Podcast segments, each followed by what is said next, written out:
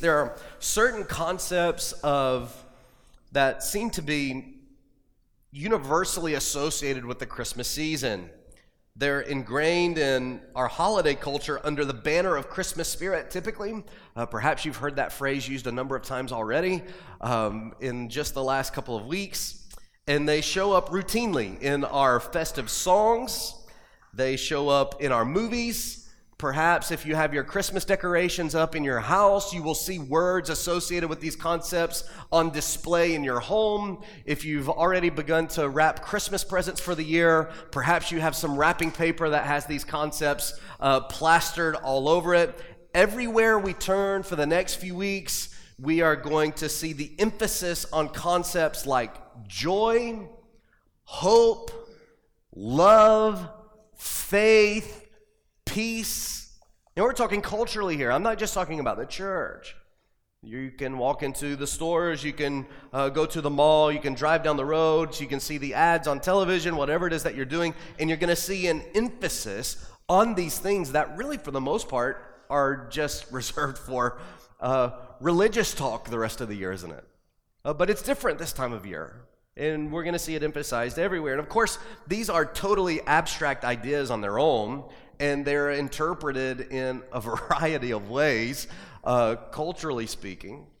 So that if you were to go to uh, Target or some other uh, retail location today looking for Christmas presents, you're going to see uh, probably on the signage and on the banners that they have in their store uh, things like joy. It may even just be that word joy, right?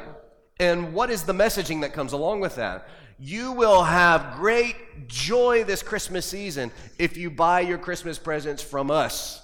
That's where you will have your joy this year, right? Or maybe shopping's not your thing. Maybe your thing is to veg out on the couch and turn on uh, the Hallmark channel or uh, Netflix or something like that. And what, what is it? What's the messaging that comes across? Love, generally, isn't it? Love is the word that we see. Christmas love, a Christmas prince, a Christmas tree, a Christmas everything. And, and, and it's all basically the same story, right? And the messaging is the same. The messaging is you will experience love this Christmas season if you leave your job in the big city and you go back to your small hometown for the season and you happen to run into that guy that you knew in elementary school who turned into this successful hunk. And if you will just do that, you will have love this Christmas season, right? And we could go on and on uh, with that, can't we? Everyone is telling us that we can have joy and hope and love and peace this Christmas season, but they all have different answers for what those things mean and for how they can actually be obtained. Well, what's fascinating is that no, no matter how hard our secular world works to separate the season from religious thought, it can't help but borrow from Christian worldviews when using these categories. That's where they come from. Thoughts of peace, love, hope, and joy, those are distinctly biblical ideas that everyone wants to achieve so long as they can do it their way rather than God's way. It's interesting, isn't it? It's fascinating, really. We want everything that God offers, we just don't want to achieve it God's way. We want to be able to get at it our way. We want to decide what love means and how we can get it, but we at least want the love. So on and so forth as, as the concepts go. Well, over the next few weeks, we're going to look at how Jesus alone is the fulfillment of these things that we all long so deeply to experience. If you really do want hope and peace and joy and love this Christmas, you're only going to find it in Christ. It's the only place, the only person where you can really genuinely find these things. And this morning, we're going to turn our attention to the birth of Jesus as the advent of peace. I'm not going to do very thorough expositions through this. We're going to bounce around. So I want you to keep your Bibles handy um, and, and prepared to turn to a few places. But we're going to start here in Luke chapter 2. Are you there? Luke chapter 2. Let's read uh, a, a larger portion of the chapter here, starting at verse 8. In the same region, there were shepherds out in the field, keeping watch over their flock by night. And an angel of the Lord appeared to them. The glory of the Lord shone around them They were filled with great fear. The angel said to them, Fear not, for behold, I bring you good news of great joy that will be for all the people. For unto you is born this day in the city of David a Savior, who is Christ the Lord. We're going to come back to that verse on Christmas Eve, but I, I, maybe take the month. If, if, if you don't like to do a lot of reading, just read that verse every day. Just meditate on that verse every day. There is so much packed into just that little phrase. Unto you is born this day in the city of David a Savior who is Christ the Lord. Four major, major elements of biblical truth are represented just in that one announcement. Verse 12, and this will be a sign for you. You will find a baby wrapped in swaddling cloths and lying in a manger. Suddenly there was with the angel a multitude of the heavenly host, praising God and saying, Glory to God in the highest, and on earth, peace among those with whom he is pleased.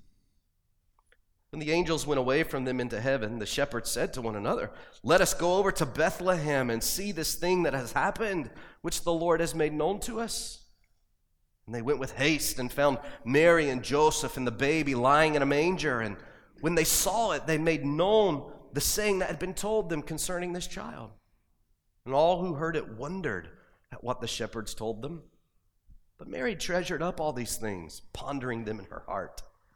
And the shepherds returned, glorifying, praising God for all they had heard and seen as it had been told them. Peace. Peace is what we want to focus on here. Christmas is often regarded as a season that brings peace, and just like with those other concepts, in the coming days, we're going to all be instructed in various ways to pursue peace, especially with those that we've spent much of the year warring with. That's what's funny about it, isn't it? Whatever you're going to do for most of the year, at least at Christmas, set those things aside and be at peace with one another.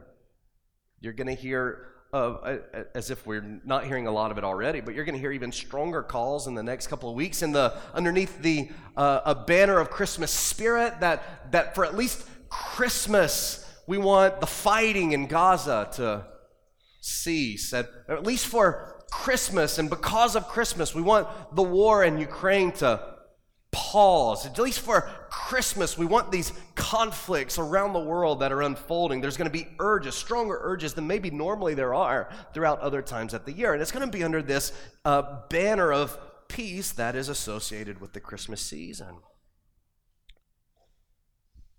People groups that genuinely hate each other are going to be urged a little stronger to get along. You're going to be encouraged to love your uh, your in-laws when you go and visit their house and just be at peace with them. All the things we're going to be encouraged on those things, and those are good things. That's those are not things that we should be uh, have a problem with.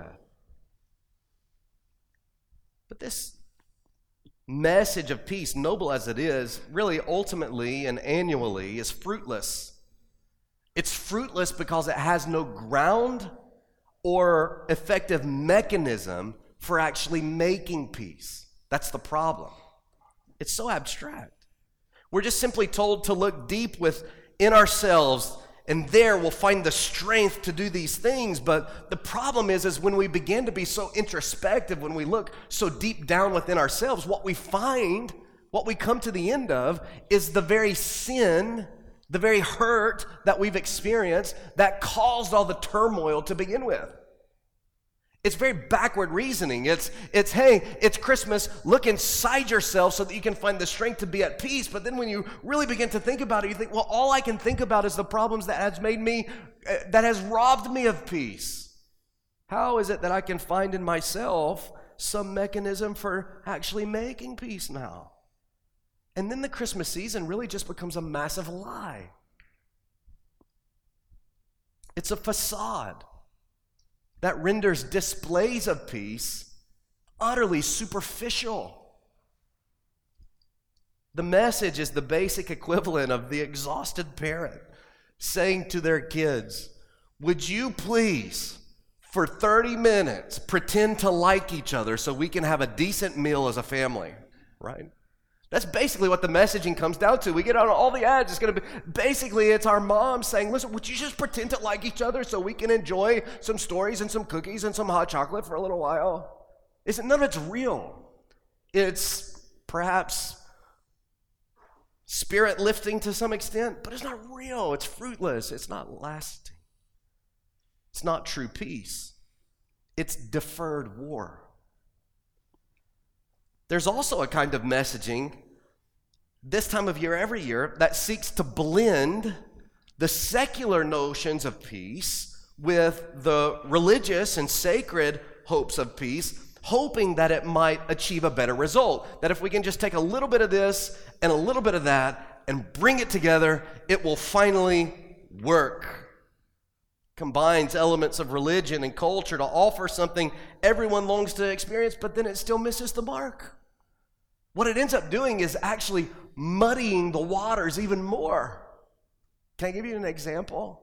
Maybe a facetious example, but an example nonetheless. You like Gene Autry?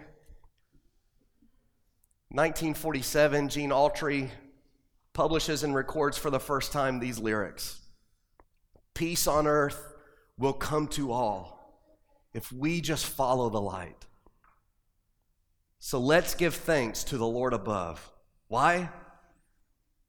Because Santa Claus comes tonight.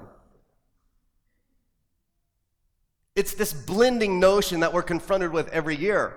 It's been going on for decades where we take a little bit of the secular and we take a little bit of the sacred. We don't want to emphasize either one too much. We try to make it work together, but what it does is it muddies the waters even more. I know that's not meant to be taken so seriously, so don't come at me after the service. I'm not saying you can't sing Here Comes Santa Claus, but it does actually symbolize the vast confusion that has existed in Western thought for decades. It includes an utterly vapid notion of peace on earth, first. What does that even mean? Peace on earth will come to all if we just follow the light. Because he immediately follows it up with something that's completely heinous. He says, now we're to give thanksgiving to the Lord, not because of the advent of the Christ who has come to save us from our sins, but for the advent of a storybook character who comes to bring us toys and eat all our cookies. Do you see the do you see why this is a problem? Do you see why this kind of blending it actually makes things worse? It teases us with thoughts of peace by at least acknowledging that God has something to do with it. But then it fails to deliver on its promise by replacing Jesus with Santa. Now, the Bible gives us a better way, a much better way. Not only does God issue genuine promises of peace, but He fully delivers on those promises through His Son, Jesus Christ. We all long for this peace. The world longs for peace, even those who don't know Christ. They long for peace because God put that in us. He put that in us. He put that desire in us. And they're trying to find it in all kinds of ways. But God put a longing in us that only He can satisfy. Only He can bring this peace. And what I want to do this morning is look at three passages that help us understand the meaning of God's peace how Jesus is the provider of that peace, and then how we can actually truly receive that peace once and for all. Okay? So, we're gonna look at what peace actually is, how Jesus is the fulfillment of it, how Jesus alone is the fulfillment of it, and how we can receive it. Number one, I want you to see the announcement of peace. The announcement of peace. This is where we come to Luke chapter 2. The angel's appearance to shepherds near Bethlehem on the night of Jesus' birth is such an exciting part of the Christmas story, isn't it? Like you just can't imagine what it would have been like to be on that uh, on that hill or in those caves or wherever it was that they were near Bethlehem when all of this began to unfold. It says they were in great fear. I would imagine that's a bit of an understatement. I would have been scared to death. But this part of the story is actually hugely important. The angelic message was a plain declaration of the gospel to these lowly shepherds. It even uses gospel language. Look at verse 10. And the angel said to them, Fear not, for behold, I bring you good news. That's the euangelion, evangel. good news, gospel. That's the gospel word. Behold, I bring you good news of great joy, the angel says. But we need to notice that the substance of this good news, of this gospel message, has everything to do with Jesus. The good news of great joy in verse 10 is equal to Unto you is born this day in the city of David a Savior who is Christ the Lord in verse 11. That's the substance of the gospel message. He hasn't got to peace yet. That's not actually a part of the message that they deliver to the shepherds. The message to the shepherds is the Christ has come. He is born, a Savior in Bethlehem. Now, too often we can be guilty of reducing the gospel message to what really are just the benefits of the gospel, but not the substance of it. Good news of great joy is not first peace on earth. Good news of great joy is Christ is born. Jesus is the gospel. And you can't experience any of the benefits of the gospel, like peace and love and so on, without Jesus, without who he is and without what he's done for us. That's why, that's why the notions of blending secular and, and sacred together, they don't actually work. Because in Jesus alone, we have both the ground for peace and the mechanism for peace, the actual way of achieving it and receiving it.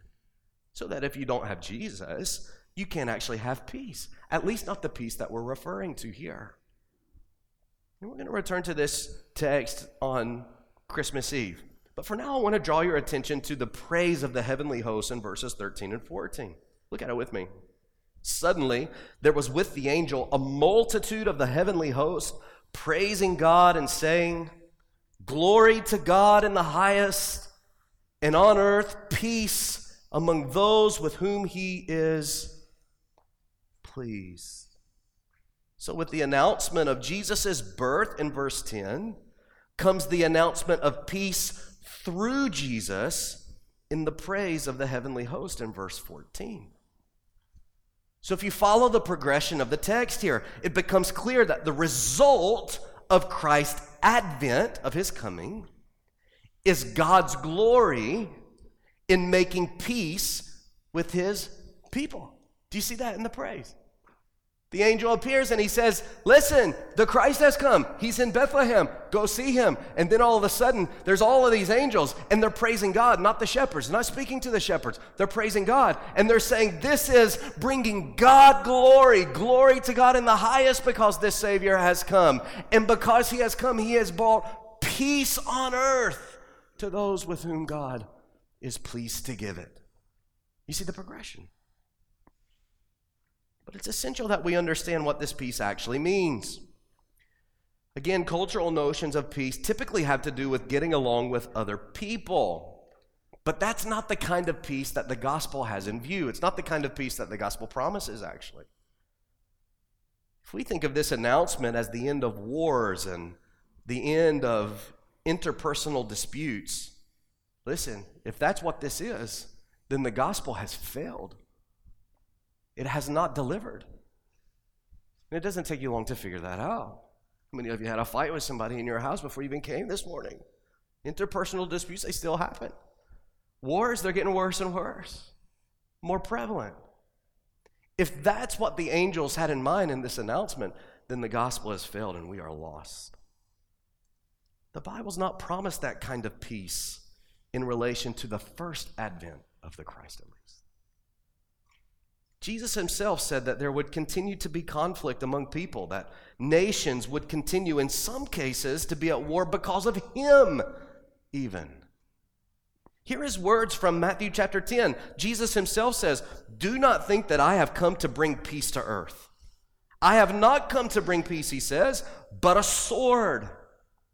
For I have come to set a man against his father, and a daughter against her mother and a daughter in law against her mother in law, and a person's enemies will be those of his own household.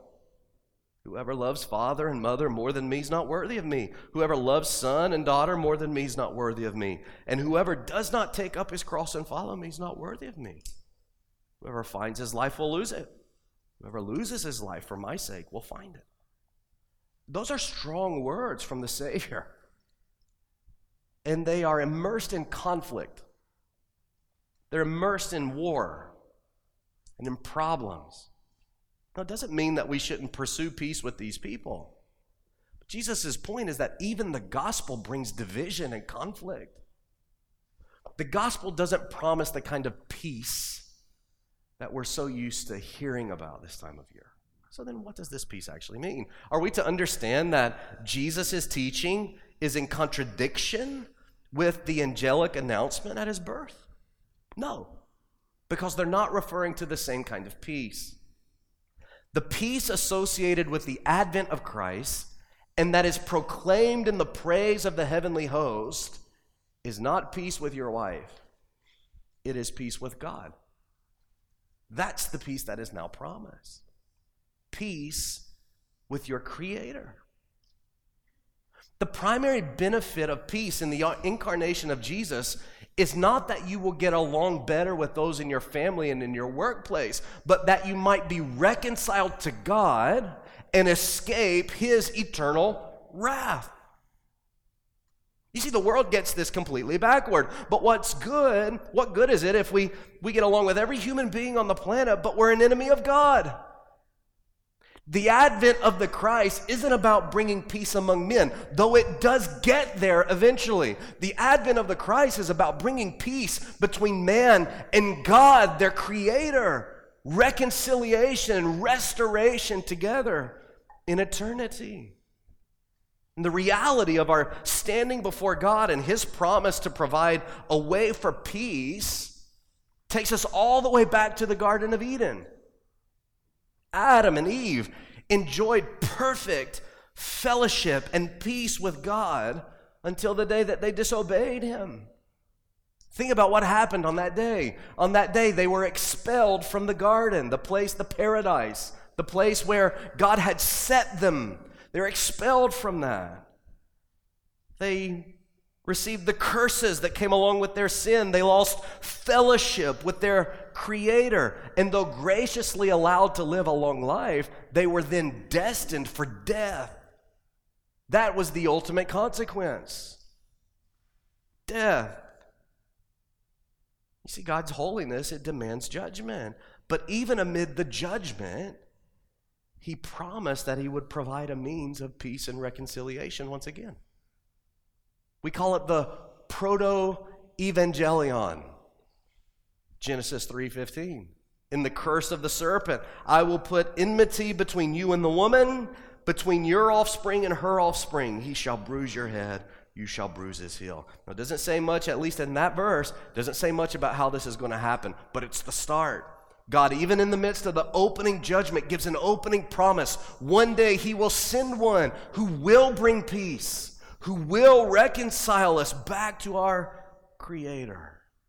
And then through the scriptures, God gives us all these pictures and promises of what this Messiah Savior would be and what he would do. And it all has to do with making an atonement for our sins. All of it. It has to do with atonement. The advent of Christ means the advent of peace with God. Sinners reconciled to their Creator by grace. The praise of the heavenly host announced that God's promised peace was now being fulfilled in, quote, a child wrapped in swaddling cloths and lying in a manger. So I think Gene Autry had it wrong. Peace on earth isn't experienced because Santa Claus is coming to town. Peace on earth is experienced because a Savior who is Christ the Lord is born this day in the city of David. And the peace he brings is peace with God Himself. That's amazing to consider. You just let that marinate on your mind a while. This peace, it restores me to my Heavenly Father. It's a peace that escapes eternal hell. It's a peace that takes the judgment that I deserve and puts it on someone else so that I can be at peace, a child of God. That's the peace that's promised in the gospel. That's the announcement of it. Number two, let's look at the provision of peace. The provision of peace. And for this, I want you to turn to Colossians chapter 1.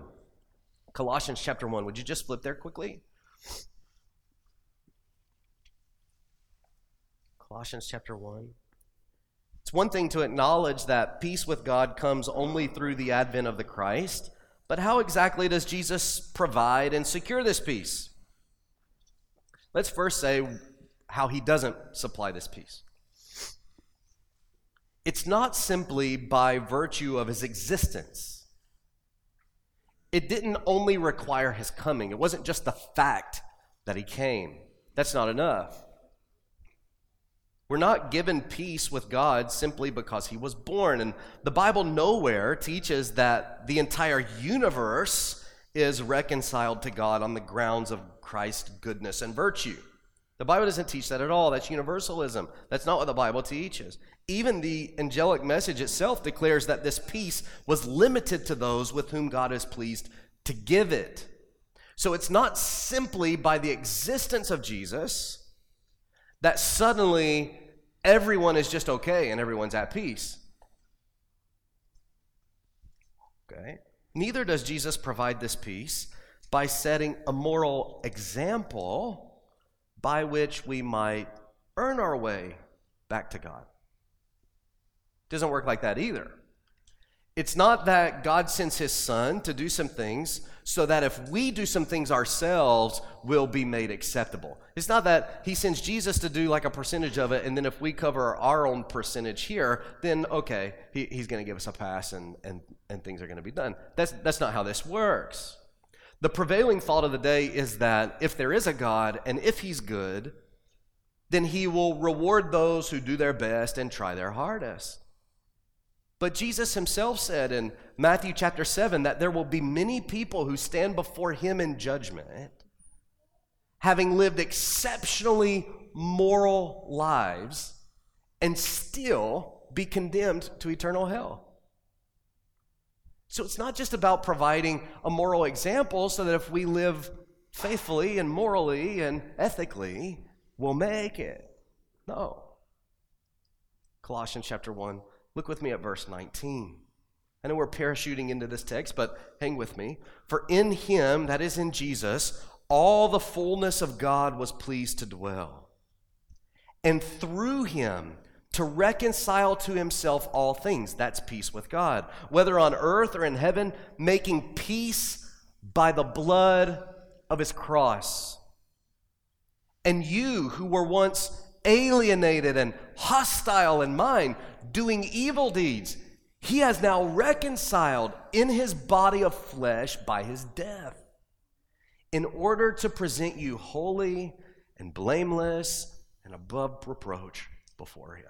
Now, there's enough here for two or three sermons. Let me just give you a snippet of it here, okay? Three simple things about this text that refers to Jesus as the provider of peace and how he's provided it. Number one, our peace comes through his cross. Our peace comes through his cross. God was pleased through Jesus to reconcile to himself all things, making peace by the blood of his cross. Peace with God is announced at the birth of Christ, but it is provided and secured at the death of Christ.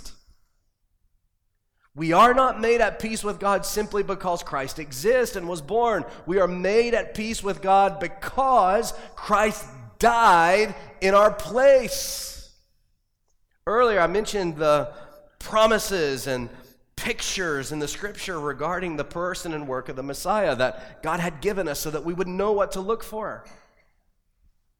Jesus is the fulfillment of all of those things. Not the least of which is the fulfillment of the picture we see in the Old Testament sacrificial system. Year after year, they brought their lambs and goats and bulls and pigeons and all the things that God had instructed them to give, and they sacrificed them year after year after year, but they had to keep coming and doing it again because none of it actually worked. None of it was sufficient to provide atonement. And they did it over and over and over, God getting them to look forward that one day a sacrifice would come, a once and for all sacrifice that would never have to be repeated. And then we get to the New Testament and we see all that the Bible has to say about Jesus, and we find that what Jesus is, is the perfect, spotless Lamb of God, slain for the sins of the world. It's only through the atoning blood of his cross that sinners can be reconciled to the holy God. Why was Jesus born? Jesus was literally born to die. That's why he came. To die. Because it's only in his death that we can have life and peace and be reconciled to God. Our peace comes through his cross. Number two, our peace comes through his person. Our peace comes through his person. Not just anyone could make a sacrifice to satisfy God's wrath for our sins. It wouldn't work. We all have sin, which means our death is its own punishment. But Jesus had no sin. So his death is not a payment for his own wrongdoing, it must be for someone else's wrongdoing. It's a substitution. It took a perfect, sinless sacrifice to appease God and bring us peace. So, what is it about Jesus' cross that made his sacrifice efficacious for us? It's who he is, it's his person. We can be reconciled to God through Jesus because, as Paul says in verse 19, all the fullness of God was pleased to dwell in him. Jesus not only bears the glory of God, but all that God is dwells in him, which is to say that Jesus is truly God. He's not a representative of God, he is God. God in flesh. That's the wonder of the incarnation, isn't it? God has become man to save us from our sins. Matt Boswell and Matt Papa have just recently released a new Christmas song called In the Fullness of Time. It's a beautiful song. You should go and listen to it. At the very end of the song, they take that old hymn that we often sing, Holy, Holy, Holy, Lord God Almighty, and they add a verse to it and it's so wonderful. It fits uh, for, for Christmas. Holy, holy, holy, in a manger lowly, Christ the Son, now born as man, in our humanity, veiled in flesh in our humanity. Kingdoms bow before him, heaven and earth adore him. And I love this phrase God here in person. God here in person. You know how this song goes in the other verses. God in three persons. Now it says, God here in person, on earth, in person. God Himself. That's who Jesus is. That's why any of this matters. That's why Paul can write to the Colossians and say that God was pleased to use Jesus to make peace with us through the blood of His cross.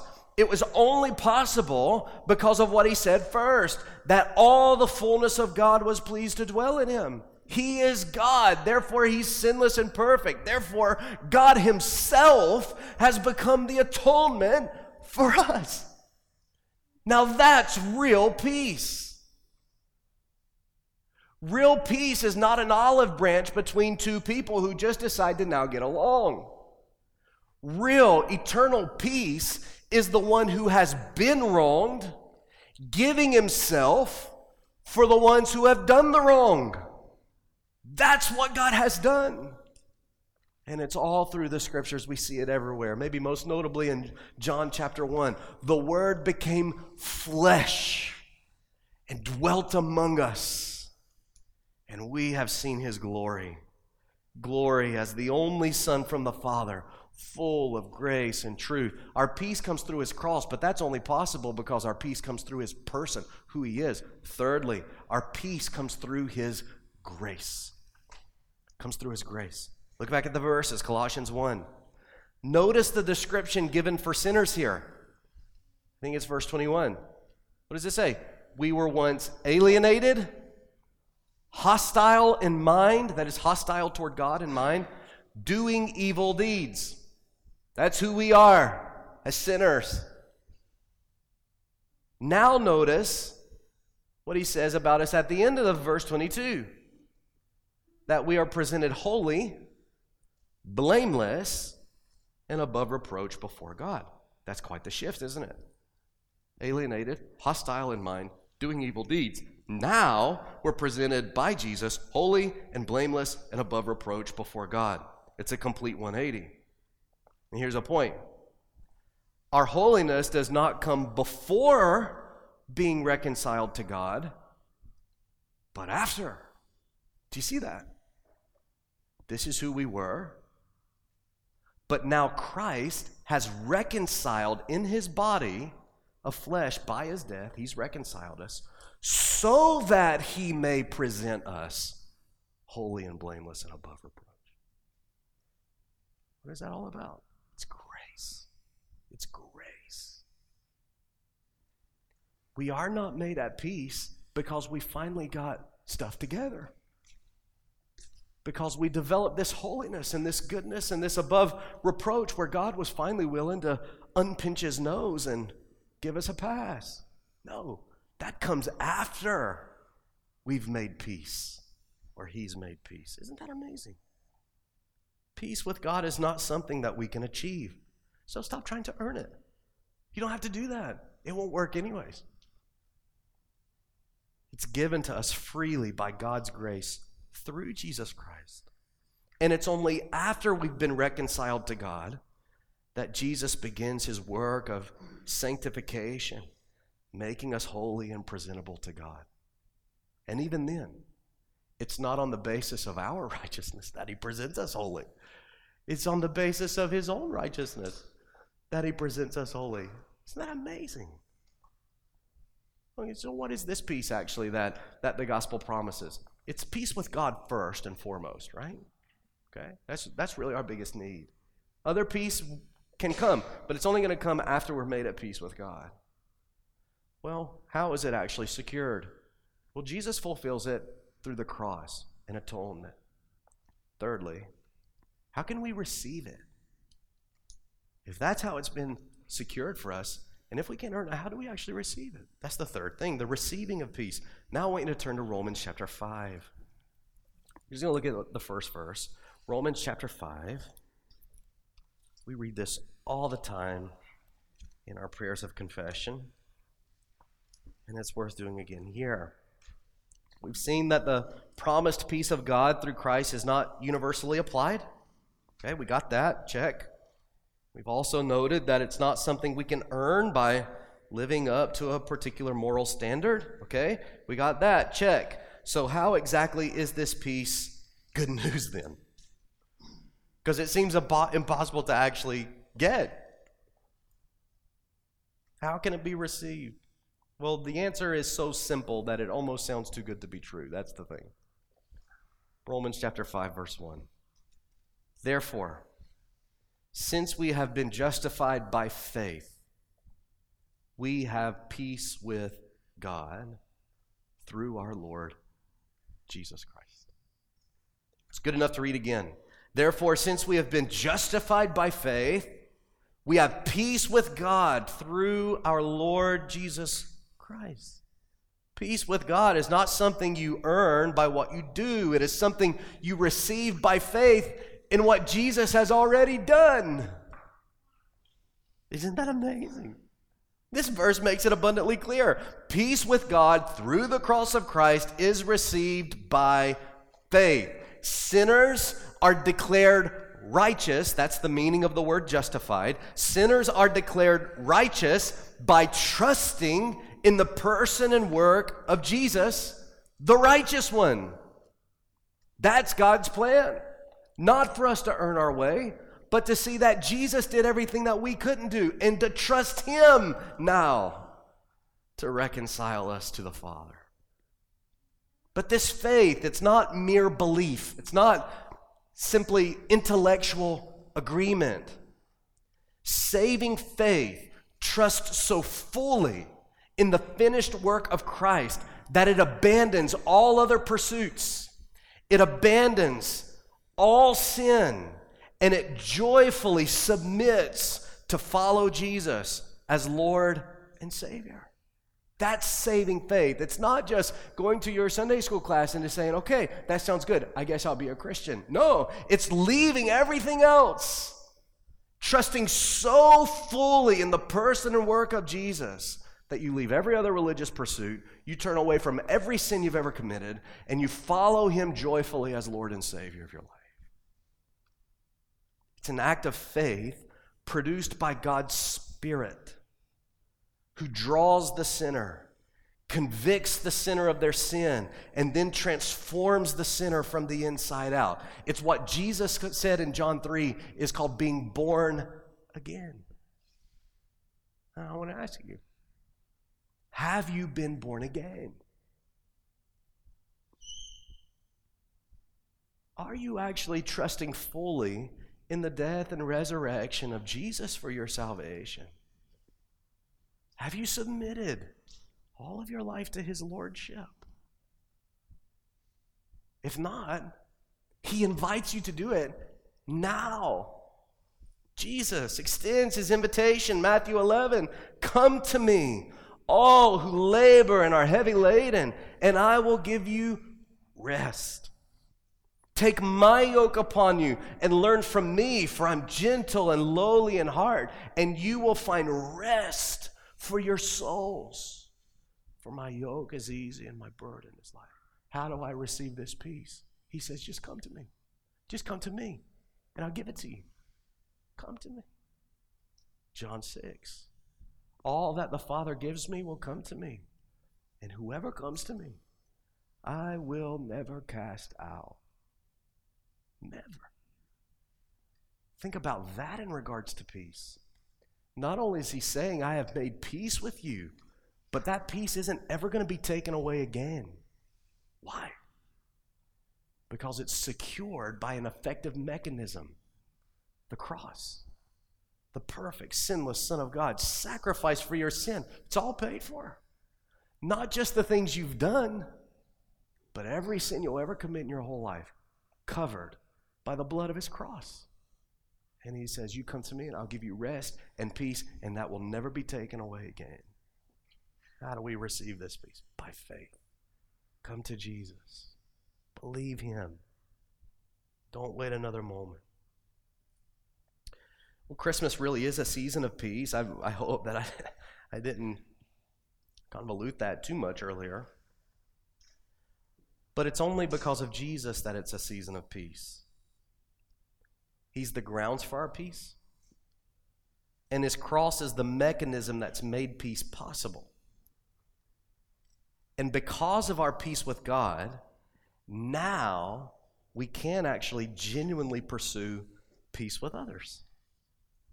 We don't do that in the Christmas spirit, but in the power of the Holy Spirit as He renews us day by day. So, this Advent season, as a church, let's rejoice in the peace Jesus has provided. And let's take that message of true peace to the world around us.